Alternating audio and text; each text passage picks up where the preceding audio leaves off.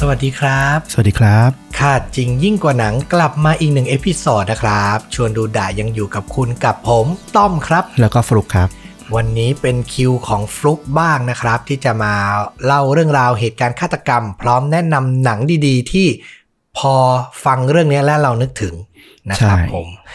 วันนี้เหตุเกิดที่ไหนครับฟลุกอันนี้เกิดขึ้นที่ออสเตรเลียออสเตรเลียอ่า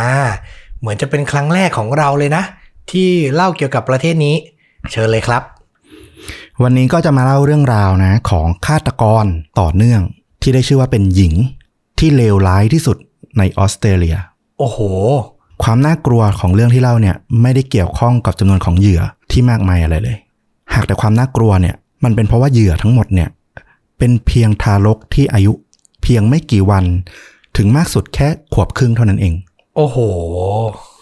หนักเลยอะความน่าสนใจของคดีนี้เนี่ย มันมีหนึ่งอย่างที่อยากให้ทุกคนอะติดตามแล้วคิดไปพร้อมกัน เพราะว่าจบจนถึงปัจจุบันเนี่ย ก็ยังมีคนเชื่อในความบริสุทธิ์ของฆาตกรคนนี้อ่าคือมีมีคนคิดว่าเธอไม่ได้ทำอยู่อะใช่ อืมโดยในกลุ่มเนี้ยมีสองคน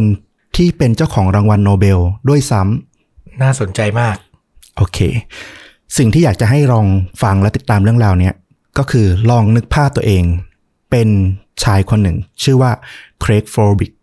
เขาตกหลุมรักกับสาวสวยน่ารักที่ชื่อแคทเธอรีนมาร์โบโรหรือเคที่อืมและก็ตกลงปรงใจแต่งงานกันในที่สุด เครกเนี่ยทราบดีอยู่แล้วว่าเคที่เนี่ยเป็นเพียงบุตรบุญธรรมของบ้านมาร์โบโร เธอเกิดในปี 1967 และถูกอุปการะเลี้ยงดูในวัยเพียง3ขวบเท่านั้น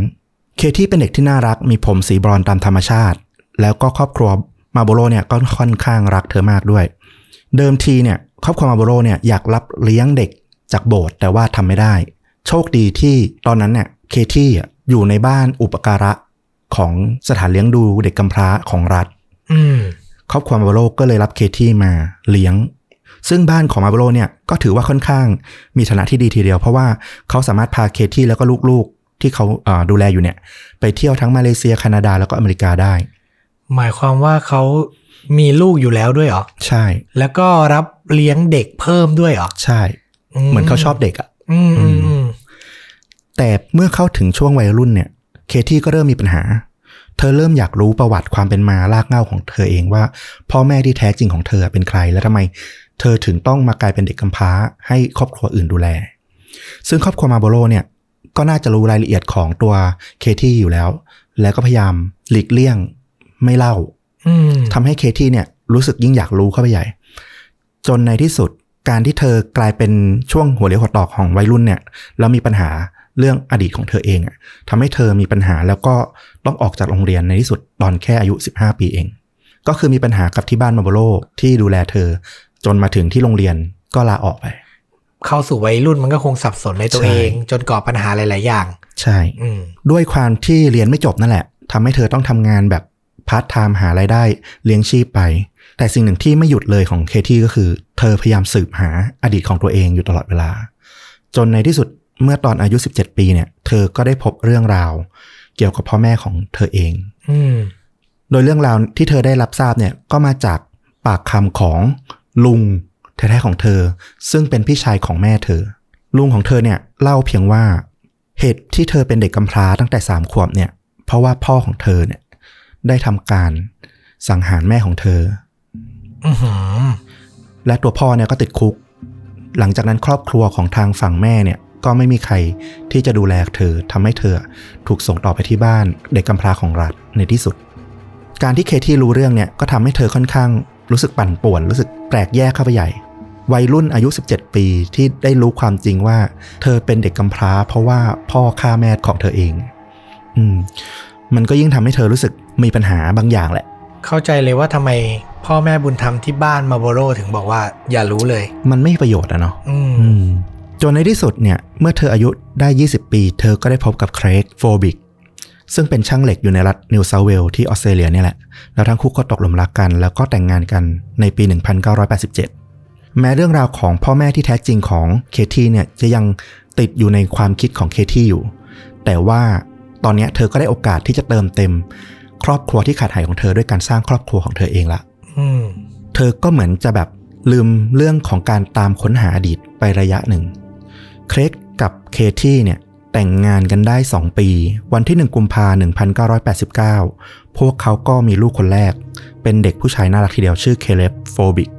เด็กชายเคเลบเนี่ยดูสุขภาพแข็งแรงแล้วก็ปกติมากๆ แม้แพทย์จะพบว่าเคเลบมีอาการของโรคเกี่ยวกับกล่องเสียง แต่ก็ไม่ได้เป็นกรณีที่รุนแรงขนาดที่จะเป็นอันตราย เหมือนกล่องเสียงยังพัฒนาไม่เต็มที่ในวัยทารกอะอืมทำให้เวลาหายใจจะมีเสียงดัง เหมือนมันอ๋อมันไปขัด ช่องทางหายใจไว้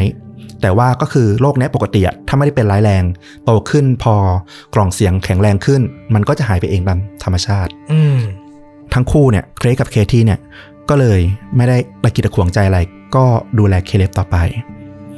แต่แล้วกลางดึกราวตีสองของคืนวันที่ 20 กุมภาพันธ์ เครกก็ถูกปลุกขึ้นด้วยเสียงกรีดร้องของภรรยาของเขา ซึ่งดังมาจากห้องของลูกชายที่อยู่ติดกัน เขารีบวิ่งมาดูเคที่แล้วก็เห็นเคที่ยืนตกใจตัวสั่นอยู่หน้าเปลของเคเลบอืมเคที่ได้แต่พูดซ้ำๆไปมาว่า เขาเป็นอะไรทำไมเขาดูผิดปกติ ปรากฏว่าเคเลบเนี่ยได้จากไปทั้งที่เป็นทารกวัยเพียงแค่ 19 วันเท่านั้นเองอ้าวโดยแพทย์สันนิษฐานว่าเคเลบเนี่ยมีภาวะ SIDS หรือก็คือการตายเฉียบพลันในทารก ถ้าพูดแบบภาษาไทยก็คือโรคไหลตายของทารก อืม สาเหตุมันคืออะไรไม่แน่ชัด คืออาการนี้เนี่ยในปี 1000 1990 ประมาณนี้เนี่ย อย่างที่เคยเล่าให้ฟังเหมือนมีตอนหนึ่งที่เราพูดถึงเรื่องโรคไหลตายที่เป็นที่มาของเฟรดดี้ครูเกอร์เฟรดดี้ครูเกอร์ใช่อืมว่าในยุคในยุคเก่าเนี่ยมันไม่ได้มีสาเหตุที่แบบชี้ชัดว่าการไหลตายมันเกิดจากอะไร แต่ว่าการไหลตายในวัยทารกเนี่ยก็เหมือนกับว่า มันเป็นกลุ่มอาการที่พบมากเป็นสาเหตุของเด็กทารกที่เสียชีวิต โดยอาการเนี้ยจะพบในทารกที่อายุไม่เกิน 1 ปี แล้วก็พบบ่อยในอายุประมาณ 2-4 เดือน สาเหตุที่ทางการแพทย์คิดว่าเกี่ยวข้องเนี่ยเอ่อมันมาจากการกีดขวางการหายใจของทารกขณะนอนหลับ เช่นว่าจัดท่าทารกนอนคว่ำหรืออะไรอย่างเงี้ย มีตุ๊กตา มีผ้าห่มอะไรที่วางอยู่ใกล้แล้วไปอุด ช่องทางการหายใจของทารกก็ทำให้ทารกไหลตาย อืม อันนี้คือข้อสันนิษฐาน ข้อสันนิษฐานเฉยใช่ๆส่วนใครอยากฟังเรื่องที่พูดถึงเมื่อกี้ ลองไป search เรื่องจริงยิ่งกว่าหนังพอดแคสต์ชื่อตอนว่านักล่านิ้วเขมือบ กับนักประดาน้ำใจเพชรอืมนะครับ ไป search ได้เรื่องนั้นก็สนุกเหมือนกัน ใช่อะต่อครับคราวเนี้ยแม้ว่าจะเสียใจแต่เครกก็ดูแลภรรยาของเขาต่อมา เพราะว่าเขาก็เข้าใจหัวอกของความเป็นแม่ที่เพิ่งเสียลูกเล็กไปนั่นนะจนพวกเขาเนี่ยก็มีลูกชายด้วยกันอีกครั้ง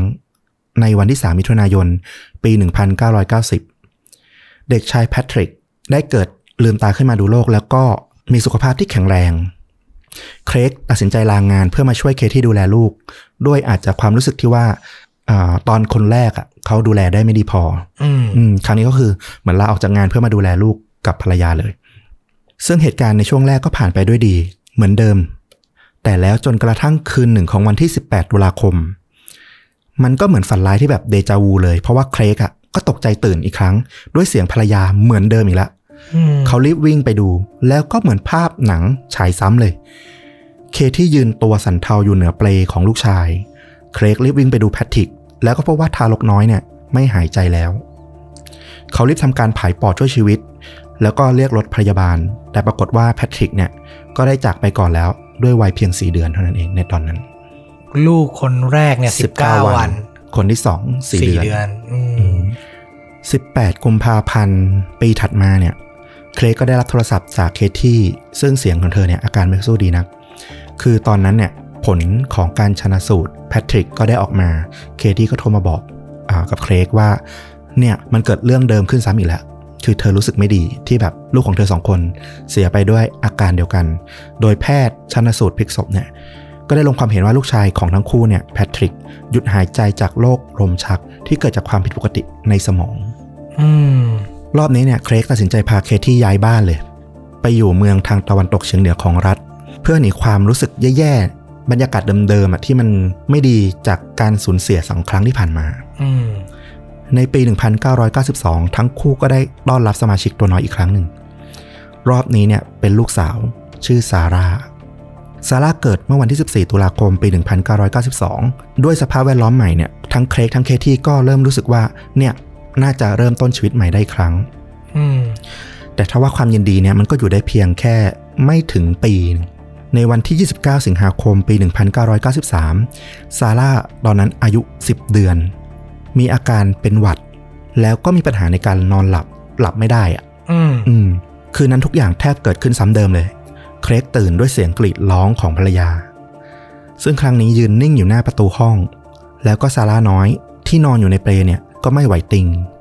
เธอเสียชีวิตจากอาการไหลตายในเด็กทารกเช่นเดียวกับเคเล็บโอ้ยปวดใจอะอืมครอบครัวครอบครัวหนึ่งเจอเหตุการณ์อย่างเงี้ย ครั้งเดียวก็เกินพอแล้วนะใช่ นี่มันคือสามครั้งติดติดๆกันน่ะอืมโอ้โห เหมือนเดิมเครกก็คิดว่า มันจะอยู่ที่เดิมเนี่ย มันก็มีแต่ความเสียใจแล้วก็ความทรงจำที่ไม่ดีอะเครกก็ตัดสินใจย้ายบ้านอีกรอบหนึ่งพาเคที่ไปทางเหนือ หลังจากพิธีศพของซาร่า ทั้งคู่ใช้เวลาทำใจอยู่หลายปีเหมือนกันรอบนี้ แต่แล้วในที่สุดคู่สามีภรรยาโฟบิก ก็พร้อมเริ่มต้นใหม่ วันที่ 7 สิงหาคมปี 1997 พวกเขาก็ได้ต้อนรับลอร่าลูกสาวของพวกเขา ซึ่งรอบนี้เนี่ยมีสุขภาพแข็งแรง แล้วก็เป็นครั้งที่เคที่กับเค้กเนี่ยระมัดระวังอย่างที่สุด ห่างจากคนที่สามหลายปีเหมือนกันเนอะใช่เราคือจำได้ว่าปี 1992 เนอะคนที่สามคนที่สามใช่หนึ่งเก้าเก้าสองอันนี้นี่อืม1997 ก็ประมาณ 5 ปี ใช่อืมโอเค คือรอบเนี้ยทั้งคู่เนี่ยระมัดระวังเรื่องของการนอนหลับของเด็กทารกลอร่ามาก ก็คือป้องกันทุกอย่างเพื่อไม่ให้เกิดอาการไหลตายอย่างที่บอกอะ่ะเช่นว่ามีผ้าขนหนูหรือว่ามีตุ๊กตาอะไรเงี้ยก็คือหลีกเลี่ยงออกหมด อืม พวกเขาตั้งใจในการที่จะดูแลลอร่าให้เติบโตมาปลอดภัยแข็งแรง จากวันผ่านไปเป็นสัปดาห์ ผ่านเป็นเป็นเดือน ลอร่าก็ปลอดภัยแข็งแรง ทั้งคู่ก็เริ่มมั่นใจว่าเออรอบนี้เนี่ยแหละ ที่จะได้เลี้ยงลูกจนเติบใหญ่ อย่านะ ไม่เอาแล้วนะ จนพ้นหนึ่งปี ทั้งคู่ก็เบาใจลงไปเยอะเลย เพราะว่าโรคไหลตายในเด็กเนี่ยจะไม่ค่อยพบในเด็กที่อายุเกินหนึ่งปีอืม ลอร่าก็น่าจะไม่มีอาการไหลตายเหมือนกับเคเลบแล้วก็เหมือนกับซาร่าอืมอืมทว่าหนึ่งมีนาคมปี 1999 ลอร่าก็มีอาการเป็นหวัด ซึ่งเคที่อะก็ไม่นิ่งนอนใจในรอบนี้ เธอเรียกรถพยาบาลมาทันทีเมื่อลอร่าหายใจลำบาก จากคำให้การของบุรุษพยาบาลที่มาถึงเนี่ยระบุว่าเมื่อพวกเขาเนี่ยมาถึงก็เห็นเคที่กำลังปั๊มหัวใจลูกสาวของตัวเองอยู่ บนมานั่งในครัวอือหือ พวกเขาตรวจร่างกายของลอร่า แล้วก็พบว่าเธอไม่หายใจแล้ว สัญญาณชีพก็ไม่มีแล้ว ลอร่าจากไปด้วยวัยเพียง 19 เดือนเท่านั้น ขวบกับอีก 6 เดือน ประมาณขวบเจ็ดครึ่งเดือนอืมอืมโอ้ย แต่สิ่งที่ต่างไปจากการจากไปของลูกๆ 3 คนก่อนหน้าเนี่ยก็คือ รอบนี้เนี่ยลอร่าไม่มีอาการที่สามารถระบุได้ว่าเป็นอาการไหลตายอีกแล้วเพราะว่าอายุเธอเกินหนึ่งปี อืมทำให้การสืบสวนสาเหตุการตายเนี่ย มันนำพาไปสู่การค้นพบบางอย่างที่น่าเศร้า แต่ก่อนหน้าเนี้ยต้องย้อนไปอีกนิดหนึ่ง หลังจากการเสียชีวิตของลอร่า เครกเนี่ยก็รู้สึกไม่สบายใจอยู่ลึกๆ เพราะว่าในวันเกิดของเคที่เนี่ย เขาได้มีโอกาสพาเคที่ไปพบญาติฝั่งแม่ของเคที่อืมซึ่งในวัย 32 ปี ในปี 1999 เนี่ย ในที่สุดเคที่ก็ได้รู้รายละเอียดของพ่อกับแม่เธออ่า เรื่องราวก็คือ พ่อของเคที่เนี่ยมีชื่อจริงว่าโทมัสจอห์นบริตันเป็นผู้ชายที่เกิดในเวลส์ก็คืออยู่ในยุโรปอืมมีนิสัยเป็นนักเลงหัวไม้ชอบชกต่อย แล้วก็เป็นเสือผู้หญิง ตอนหนุ่มเนี่ยเขาก็นั่งเรือแล้วก็เดินทางมาออสเตรเลียเพื่อหาแบบโอกาสทางอาชีพทางชีวิต เริ่มต้นชีวิต แต่ด้วยนิสัยที่แบบอันดพาลอะทำให้เขาแบบใช้ความรุนแรงในงานแล้วก็โดนไล่ออกบ่อยครั้ง จนในที่สุดก็กลายไปเป็นคนทวงหนี้แล้วก็เป็นนักฆ่าของผู้ผู้มีอิทธิพล อืมเขาแต่งงานครั้งแรกกับนางพยาบาลในซิดนีย์แต่ก็เลิกลาไปในที่สุด เพราะเขาชอบใช้ความรุนแรงในครอบครัว ครั้งที่เขาต้องเลิกลาเนี่ย คือเขาเอามีดปาดคอภรรยาตัวเอง โอ้โหจนอาการสาหัส โชคดีที่ไม่ตายอือหือแต่บริตันเนี่ย ก็ถูกจำคุกนานอยู่ถึง8เดือน หลังจากนั้นเมื่อออกมาจากคุกเนี่ยเขาก็ใช้ชีวิตต่อไป แล้วก็ได้แต่งงานกับแม่ของเคที่ซึ่งมีชื่อเหมือนเคที่ว่าแคทเธอรีนโดโนแวนอืม แต่หลังจากผ่านไป 3 ปี ทั้งคู่มีลูกด้วยกันก็คือเคที่เนี่ยโดโนแวนก็ทนไม่ไหว เพราะบริตันเนี่ยเป็นคนที่อารมณ์ฉุนเฉียว อีกอย่างหนึ่งก็คือตัวโดโนแวนเนี่ยก็เป็นคนที่ชอบสังคม แล้วบริตันเนี่ยก็มักจะหึงหวง อืมในที่สุดโดโนแวนก็ทิ้งบริตันกับลูกแล้วก็จากไปบิตตันเชื่ออยู่เสมอเลยว่าโดนแวนเนี่ยต้องมีคนอื่นมีมือที่สามเขาวนเวียนอยู่กับการตามตื้อเธอ บางครั้งเนี่ยถึงกับบุกเข้าไปชกหน้าโดนแวนที่อยู่ในร้านค้าเลยก็มี จนในที่สุดคืนหนึ่งเขาก็เมาจัด แล้วก็มาดักพบโดนแวนที่หน้าบ้าน ก่อนจะมีปากเสียงกัน แล้วในที่สุดเขาก็เอามีดความยาวกว่า25 เซนหนึ่งไม้บรรทัดอะโอ้โห แทงโดนแวนไป 24 ครั้ง หลังจากได้สติเห็นว่าภรรยาตายไปแล้วเนี่ยเขาก็กอดโดนแวนที่นอนจมกองเลือด แล้วก็ร้องขอให้คนที่อยู่แถวนั้นนะแจ้งตำรวจ เขาถูกจำคุกอยู่ในออสเตรเลียนาน 14 ปี หลังจากนั้นพอออกมาจากคุกเขาก็เดินทางกลับไปใช้ชีวิตที่เวลส์บ้านเกิด โดยที่ทิ้งอดีตไม่เคยบอกใครอีกเลยว่าเขาเคย ติดคุกเคยเป็นฆาตกรที่ออสเตรเลีย แล้วก็ไม่เคยพบเจอกับเคที่ลูกสาวเขาอีกเลย นี่มันคือคนที่ใช้อารมณ์นำแบบขั้นสุดเลยนะ ใช่ ความไม่มีสติเลยอะ่ะ อืม คือทางครอบครัวของแม่ของเคที่เนี่ยทางญาติญาติๆฝั่งแม่ ไม่เคยอยากจะเล่าเรื่องนี้ให้กับเคที่ฟัง ในก่อนหน้านี้ตอนที่เธอวัยรุ่นอะไรเงี้ยหนึ่งก็คือมันมีแต่ความทรงจำแย่ๆ แล้วพ่อของเธอน่ะเป็นคนที่เรียกได้ว่าเลวอะอืมเขาก็ไม่อยากให้เคที่รู้สึกว่าตัวเองอะมีพ่อแท้ๆที่แบบนิสัยแบบเนี้ย แล้วก็เป็นคนที่ฆ่าแม่ของเธอเองด้วยอะไรเงี้ย ไม่อยากให้รู้ในรายละเอียดลึกๆ อืม คือเธอรู้เบื้องต้นมาอยู่แล้วล่ะใช่ว่าพ่อฆ่าแม่ แต่ไม่รู้เหตุผลไม่ว่ารู้อืมดีเทล ใช่ คือมารู้จริง ๆ ก็คือปี 1999 ใช่ ซึ่งเรื่องราวโศกนาฏกรรมของครอบครัวของเคที่เนี่ยก็ทำให้เครก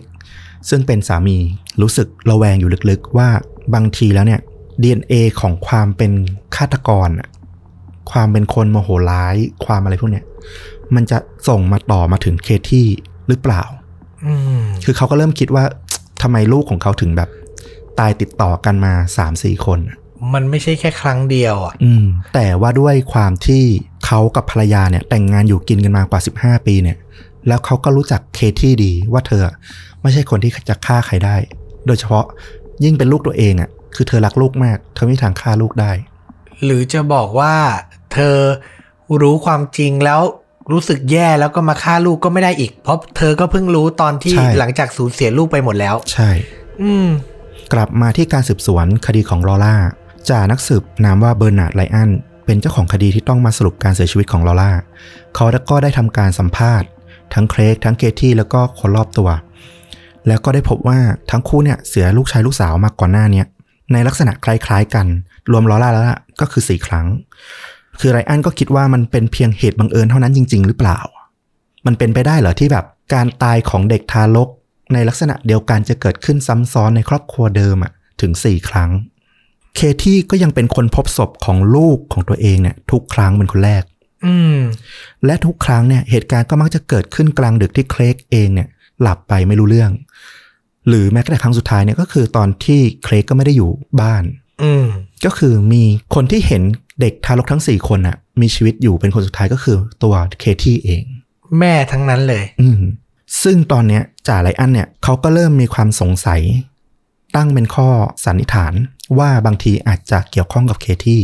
โดยเขาก็ได้ยึดกฎของรอยมิโดกุมารแพทย์ชาวอังกฤษ ซึ่งเคยตั้งข้อสังเกตที่มักถูกยกมาอ้างในศาลหลาย ๆ ครั้งว่า การเสียชีวิตของทารกอย่างกระทันหันหนึ่งครั้ง เป็นโศกนาฏกรรมสองครั้งเป็นเรื่องที่น่าสงสัย และถ้าเกิดสามครั้งคือการฆาตกรรม จนกว่าจะพิสูจน์เป็นอย่างอื่นได้ นี่สี่ครั้งอะ อืม นี่คือฆาตกรรมล้านเปอร์เซ็นต์ และสิ่งที่ทำให้นักสืบไรอันยิ่งสงสัยหนักเข้าไปใหญ่เลยก็คือ หลังจากที่พิธีศพของลอร่าจบลง เคที่ก็ตัดสินใจหอบข้าวของออกจากบ้านเครกไป ก็คือเหมือนทิ้งเครกแล้วไม่สนใจที่จะแบบแบ่งสินสมรสกัน เหมือนรีบร้อนออกไป ตัวเครกเองก็งงว่าเกิดอะไรขึ้นกับเคที่เธอรีบร้อนออกจากบ้านโดยที่แบบไม่สนใจเก็บข้าวของเธอสักชิ้นเครกต้องมาจัดเก็บทุกอย่างในบ้าน และนั่นก็ทำให้เขาได้พบกับบางอย่างที่ทำให้เขารู้สึกแบบเหมือนโลกทั้งใบมันพลิก หมุนกลับไปหมด อืมมีไดอารี่ตกทิ้งไว้ในลิ้นชักข้างเตียงนอนของพวกเขา ข้างในคือลายมือของเคที่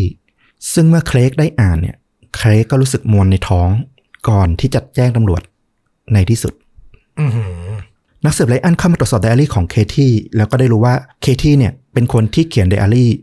มาตั้งแต่สมัยสาวๆละแต่ว่าส่วนใหญ่ก็มักจะทิ้งไป แต่ไดอารี่ที่เหลืออยู่ในบ้านเนี่ย มันก็จับใจความได้ว่าคนที่เขียนเนี่ย เป็นคนที่อารมณ์แปรปรวนอืมมีอารมณ์หลากหลาย เธอมักบ่นถึงความไม่พอใจหงุดหงิดต่อสิ่งรอบตัว โดยเฉพาะเรื่องลูกๆของเธอ ความกังวลที่สุดของเคที่ที่ปรากฏอยู่ในไดอารี่อะก็คือ เธอกลัวที่เครกจะทิ้งไป ในปี 1996 เธอเขียนว่า เธอมักรู้สึกโดดเดี่ยวอยู่เสมอ แม้ว่าจะอยู่ในบ้านของเธอเองก็ตาม นอกจากนี้เธอยังระบุถึงความเกลียด โกรธแค้น จนต้องทำสิ่งที่เลวร้ายออกไป โดยเฉพาะมีข้อความที่ว่าเธอเกลียดชังลูกของเธอเองด้วยอือหือการไต่สวนคดีเนี่ยเริ่มขึ้นแล้วก็ใช้เวลาถึง7สัปดาห์ทีเดียว ในการไต่สวนบางครั้งเคที่เนี่ยถึงกับวิ่งหนีออกจากห้องไต่สวนเลยก็มี ในการพิจารณาคดีเนี่ยมีแนวโน้มไปในทางเดียวกันว่า มันไม่มีหลักฐานที่ชี้ชัดเลยว่าเคที่อะสังหารลูกตัวเองอืมนอกจากนี้เนี่ยหลักฐานในตอนของลอร่าเนี่ย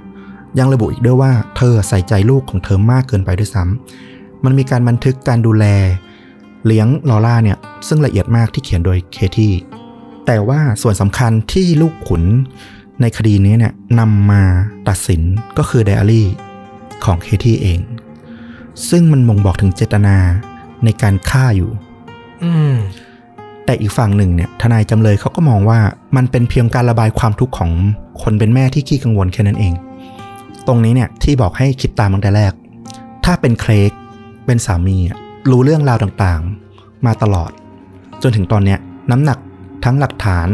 ทั้งสิ่งที่เขาได้ใช้ชีวิตมาอยู่ด้วยกันมาตลอด 15 ปีเนี่ย คิดว่าเชื่อฝั่งไหนอือหือพูดยากจังอืมคือถ้าไม่เป็นเคลกเองนี่ไม่รู้เลยนะอืมว่าจะเชื่อฝั่งไหน ทางหนึ่งก็คือคนที่รักมากอย่างที่บอกอะแต่งงานมา 15 ปีเขาแบบเชื่อเต็มร้อยเลยว่าเคที่ไม่สามารถฆ่าลูกได้ เธอคือแม่ที่รักลูกมากแต่อีกทางหนึ่งมันก็คือการเกิดเหตุการณ์ซ้ำซ้อนถึง 4 ครั้งติดๆอืมซึ่งต่อให้มันเป็นเหตุบังเอิญมันก็ไม่น่าจะซ้ำกันได้เยอะขนาดนั้น แถมยังมีไดอารี่ที่เธอพูดถึงความเกลียดชังต่อลูกตัวเองอีกอืมอืมวันที่ 24 ตุลาคมปี 2003 คณะลูกขุนก็ได้ตัดสิน ให้แคทเธอรีนโฟบิกหรือเคที่มีความผิดในข้อหาฆาตกรรมลูกๆทั้ง 4 คน โดยมีโทษจำคุก 40 ปี และไม่รอลงอาญา แต่หลังจากการอุทธรณ์ในปี 2005 เนี่ยศาลก็ได้ลดโทษลงให้เหลือ 30 ปีอืมอย่างไรก็ตามเคที่ยังยืนยันความบริสุทธิ์ของตัวเอง แล้วก็ต่อสู้ผ่านช่องทางต่างๆ ที่เธอสามารถต่อสู้ได้ โดยเธอก็แบกรับฉายาฆาตกรต่อเนื่อง หญิงที่ชั่วร้ายที่สุดของออสเตรเลีย ซึ่งทำให้เธอ ต้องอยู่กักขังแยกจากผู้ต้องหาคนอื่นถึงขั้นกักขังเดียวไหมๆไม่ถึงขนาดนั้น แต่ก็คือเหมือนต้องระวังที่จะอยู่ร่วมกับผู้ต้องหาอื่น เพราะว่าทุกคนรู้จักคดีนี้ แล้วก็เป็นฉายาที่ค่อนข้างชั่วร้าย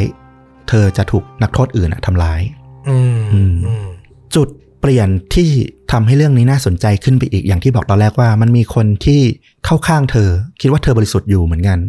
แถมในนั้นน่ะก็ยังเป็นเจ้าของรางวัลโนเบลด้วยซ้ำ อืมอืมในปี 2015 ผู้ว่าการรัฐนิวเซาท์เวลส์เนี่ย ได้รับการร้องขอให้ทบทวนการพิจารณาคดีของเคที่อีกครั้งหนึ่ง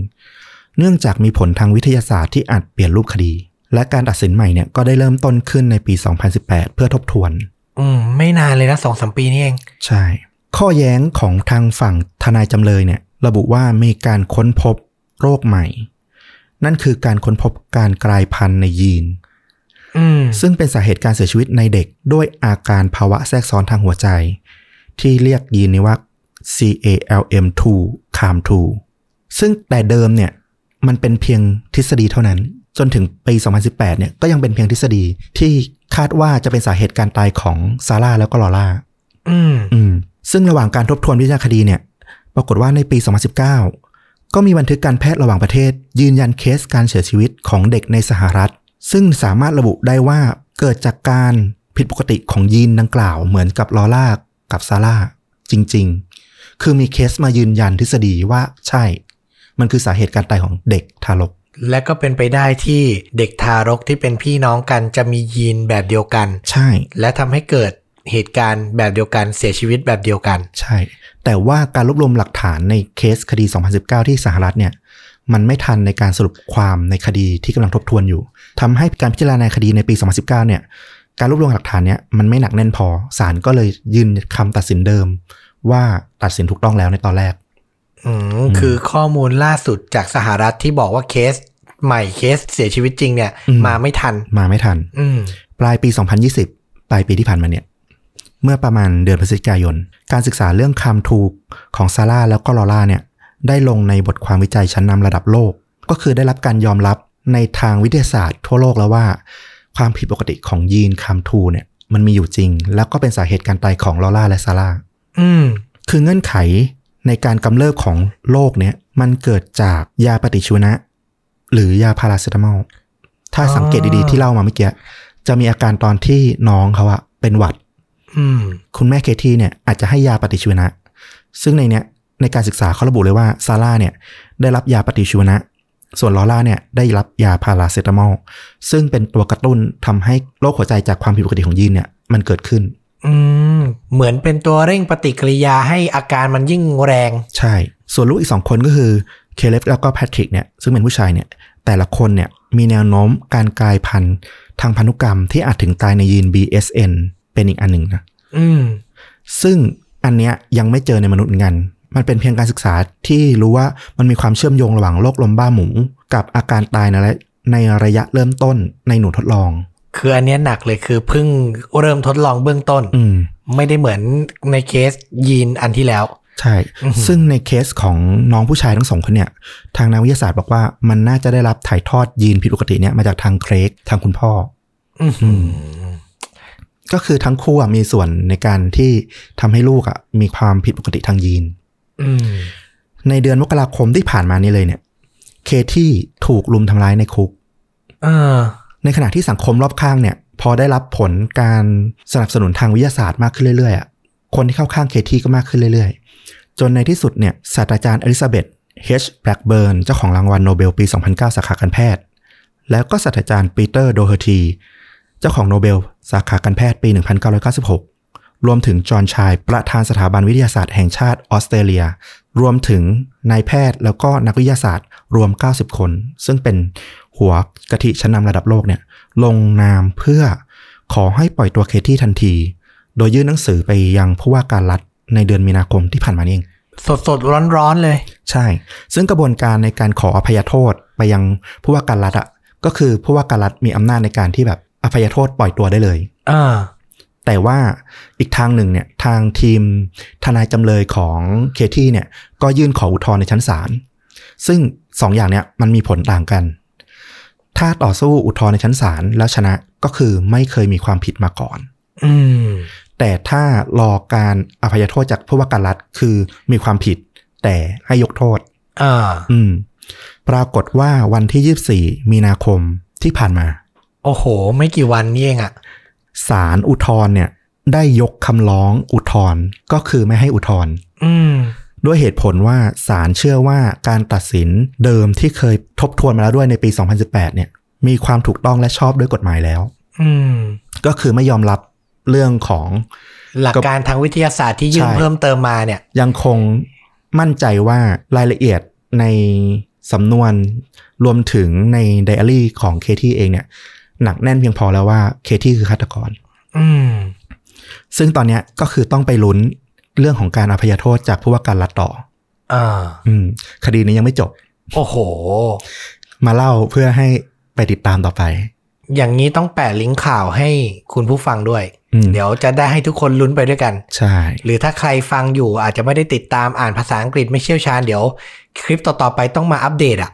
ถ้ามีความชัดเจนในการคดี เราอาจจะมาเล่าให้ฟังในคลิปใด ๆ ในตอนหน้าแล้วกัน อ่าอืมอย่างนั้นแล้วกันนะครับ โอ้โหอืมแต่น่าสนใจมาก สุดท้ายแล้วคดีที่เหมือนจะกลายเป็นเรื่องเศร้ากำลังจะถูกพลิกให้เป็นอีกเรื่องหนึ่งจากวิทยาศาสตร์และการแพทย์ อืมอื้อหือแต่มันมันมีจุดน่าสนใจเยอะนะ คือถ้าเป็นถ้าเป็นเราเป็นศาลเป็นนักสืบในปี 1,900 กว่า ที่มันยังไม่มีหลักการวิทยาศาสตร์อะไรมารองรับ การตายพวกเนี้ย เคที่มันก็น่าสงสัยจริง ๆ รวมถึงไดอารี่ต่างๆนึกออกไหมนึกออกรวมถึงพื้นฐานครอบครัวพื้นฐานใช่เหตุการณ์ที่เธอเจอมาในวัยเด็กใช่มันก็ส่งผลให้อาจจะเกิดอาการทางจิต และทำอะไรที่มันร้ายแรงได้คำพูดหนึ่งที่ทำให้เครกอะเริ่มหวั่นไหวที่จะเชื่อภรรยาเลยคือ เคที่พูดว่าฉันเนี่ย มันสมกับเป็นลูกพ่อจริง ๆ เลย อือหือนี่เธอพูดตอนไหนอะน่าจะเขียนในไดอารี่อะอืม โอ้โห เนี่ยคือถึงตอนเนี้ยจะบอกว่าวิทยาการทางการแพทย์กำลังจะพลิกโฉมนะ แต่ความเป็นจริงอะ ก็ยังไม่มีบทสรุปนะอืมถูกไหมอืมมันยังเป็นไปได้ทุกหน้าถูกว่าใช่เข้มข้นอะเคสเนี้ย และยังไม่จบบริบูรณ์ด้วย ยังไม่จบบริบูรณ์ น่าติดตามมากสำหรับหนังอืมตอนแรกหาหนังเกี่ยวกับศาล แต่มันไม่ค่อยตรงเป๊ะเท่าไหร่อืมคือไปนึกถึง ด้วยแค่แบบกลิ่นบางๆอะไปนึกถึงแบบ Primal Fear ริชาร์ดเกียร์อ่าเออคุ้นคุ้นๆเอ็ดเวิร์ดนอตตันอะไรเงี้ยที่แบบเออเป็นทนายที่ต้องไปสืบคดีเกี่ยวกับเด็กหนุ่มที่แบบถูกต้องสงสัยว่าแบบเป็นฆาตกรอะไรเงี้ย ซึ่งแบบด้วยบุคลิกของตัวเอ็ดเวิร์ดนอตตันที่เล่นเป็นตัวนักโทษเด็กอะ่ะก็ทำให้แบบรู้สึกน่าสงสารและรู้สึกว่าบริสุทธิ์ innocent แต่เรื่องมันก็จะพลิกไปพลิกมาว่าแบบ เด็กคนนี้มันจริง ๆ บริสุทธิ์หรือเปล่าอะไรเงี้ยจริง ๆ มันก็มีแง่มุมบางอย่างที่น่ากลัวอยู่ อะไรอย่างนั้นนะนะครับผมมันก็เหมือนกับเรื่องเนี้ยที่แบบเออเราฟังเองอะ่ะเราก็แบบมันมีน้ำหนักทั้งสองฝั่งนะตัวริชาร์ดเกียร์เนี่ยเล่นเป็นนักสืบอืมนะครับผมเป็นภาพยนตร์ในปี 1996กำกับโดยคุณเกรกอรี่ฮอบบิทอืมนะครับ ได้รับรางวัลลูกโลกทองคำสาขานักแสดงสมทบชายยอดเยี่ยมด้วยใช่ก็คือเอ็ดเวิร์ดนอตตันนี่แหละอืมที่รับบทเป็นนักโทษนี่แหละ ได้รางวัล เรื่องนั้นเขาเล่นดีเลยใช่ไหมเล่นดีมาก ตอนที่ดูจำได้เลยว่าแบบประทับใจในการแบบการแสดงของเอ็ดเวิร์ดนอตตันมาก คือเขาดูทั้งน่าสงสารอ่อนแอ แล้วก็ดูน่าสงสัยไปพร้อมกันได้ อืมอืมจริง ๆ เป็นนักแสดงมากฝีมือคนหนึ่งใช่ มาตายเรื่องเดียวเลยคือเรื่องฮ u ก ไอตัวเขียว ต้องอะไรนะ Incredible Hulk ด้วย เออเนี่ย โอ้โห แป๊กเรื่องเดียวเลย แล้วเล่นเรื่องเดียวแล้วหายไปยาว ยาว เป็นซูเปอร์ฮีโร่มาเวลไม่กี่คนที่แบบไม่ปังอะ เออเออนะครับ กับอีกเรื่องหนึ่งที่แนะนำคืออันเนี้ยอาจจะไปเข้ามุมหนึ่งของเรื่องราวที่เล่าอืมเรื่องทัลลี่ปี 2018 ชาลิสเทรอน เจสันไลแมนเป็นผู้กำกับ เจสันไลแมนก็คือผู้กำกับจากจูโน่อ๋ออ จะแนวดราม่าแนวไหนดรานะม่าที่นางเอกท้องตั้งใช่ท้องใช่ไหมเป็นวัยรุ่นตั้งท้องก่อนวัย ใช่ แต่สำหรับทัลลี่เนี่ยเป็นเรื่องราวของคุณแม่ ซึ่งมีอาการโรคซึมเศร้าหลังการท้องอ่าหลังการตั้งครรภ์ซึ่งจริง ๆเป็นเรื่องที่ผู้ชายไม่ค่อยรู้ แต่ว่าเกิดขึ้นกับคุณแม่เยอะมาก อืมคุณแม่ที่แบบเพิ่งตั้งครรภ์เออซึมเศร้าหลังคลอดใช่เขาจะเรียกกัน บางคนนี่ถึงแบบฆ่าตัวตายหรือแบบบางคนก็ฆ่าลูกเลยก็มี อืมอืมซึ่งในเรื่องของ Tully เนี่ย มันออกไปแนวในทางดราม่าผสม comedy มันก็เลยแบบอาจจะไม่ได้ dark แต่ว่ามันก็ทำให้เราเห็นถึงภาวะของโรคซึมเศร้าในคุณแม่หลังการตั้งครรภ์ซึ่งมันก็อาจจะเป็นสาเหตุหนึ่งที่ทำให้ตัวเคที่อะเขาเขียนระบายอะไรพวกนั้นในไดอารี่คือคงไม่ได้ถึงขั้นที่จะแบบ จะทำร้ายลูกหรือแบบตั้งใจให้ลูกตายแต่ว่าด้วยภาวะซึมเศร้าแล้วก็การสูญเสียหลาย ๆ ครั้งซ้ำไปซ้ำมา มันอาจจะทำให้เธอแบบ เปลี่ยนไป เขาถึงบอกว่าคนที่เป็นแม่เนี่ย มันเป็นภาระอันยิ่งใหญ่มาก ๆ ต้องเจอทั้งการอดทนมานานกว่า 8-9 เดือนใช่สภาพร่างกายที่เปลี่ยนแปลงไป สภาพจิตใจก็เหนื่อย เลี้ยงลูกอ่อนนี่ที่สุดแห่งความเหนื่อยแล้วใช่นะครับ ก็คุณผู้ชายที่มีลูกอ่อนอยู่ก็พยายามเข้าใจภรรยาเยอะๆ จริง ๆ ฟังแล้วก็ได้บทเรียนนะอืมเออนะครับผมถ้าเราจะเก็บเกี่ยวไปใช้กับชีวิตจริงได้อะเนาะ ใช่นะครับ ก็จบไปแบบเข้มข้นนะ อีกตอนหนึ่งกับฆาตจริงยิ่งกว่าหนังของเรานะครับ ก็ฝากติดตามกันไปเรื่อยๆ กับช่องชวนดูดะของเรา Facebook YouTube b l o g i t Spotify เหมือนเดิมนะครับ แล้วกลับมาฟังเรื่องราวแบบนี้ได้ใหม่ใน episode ต่อไป วันนี้สวัสดีครับ สวัสดีครับ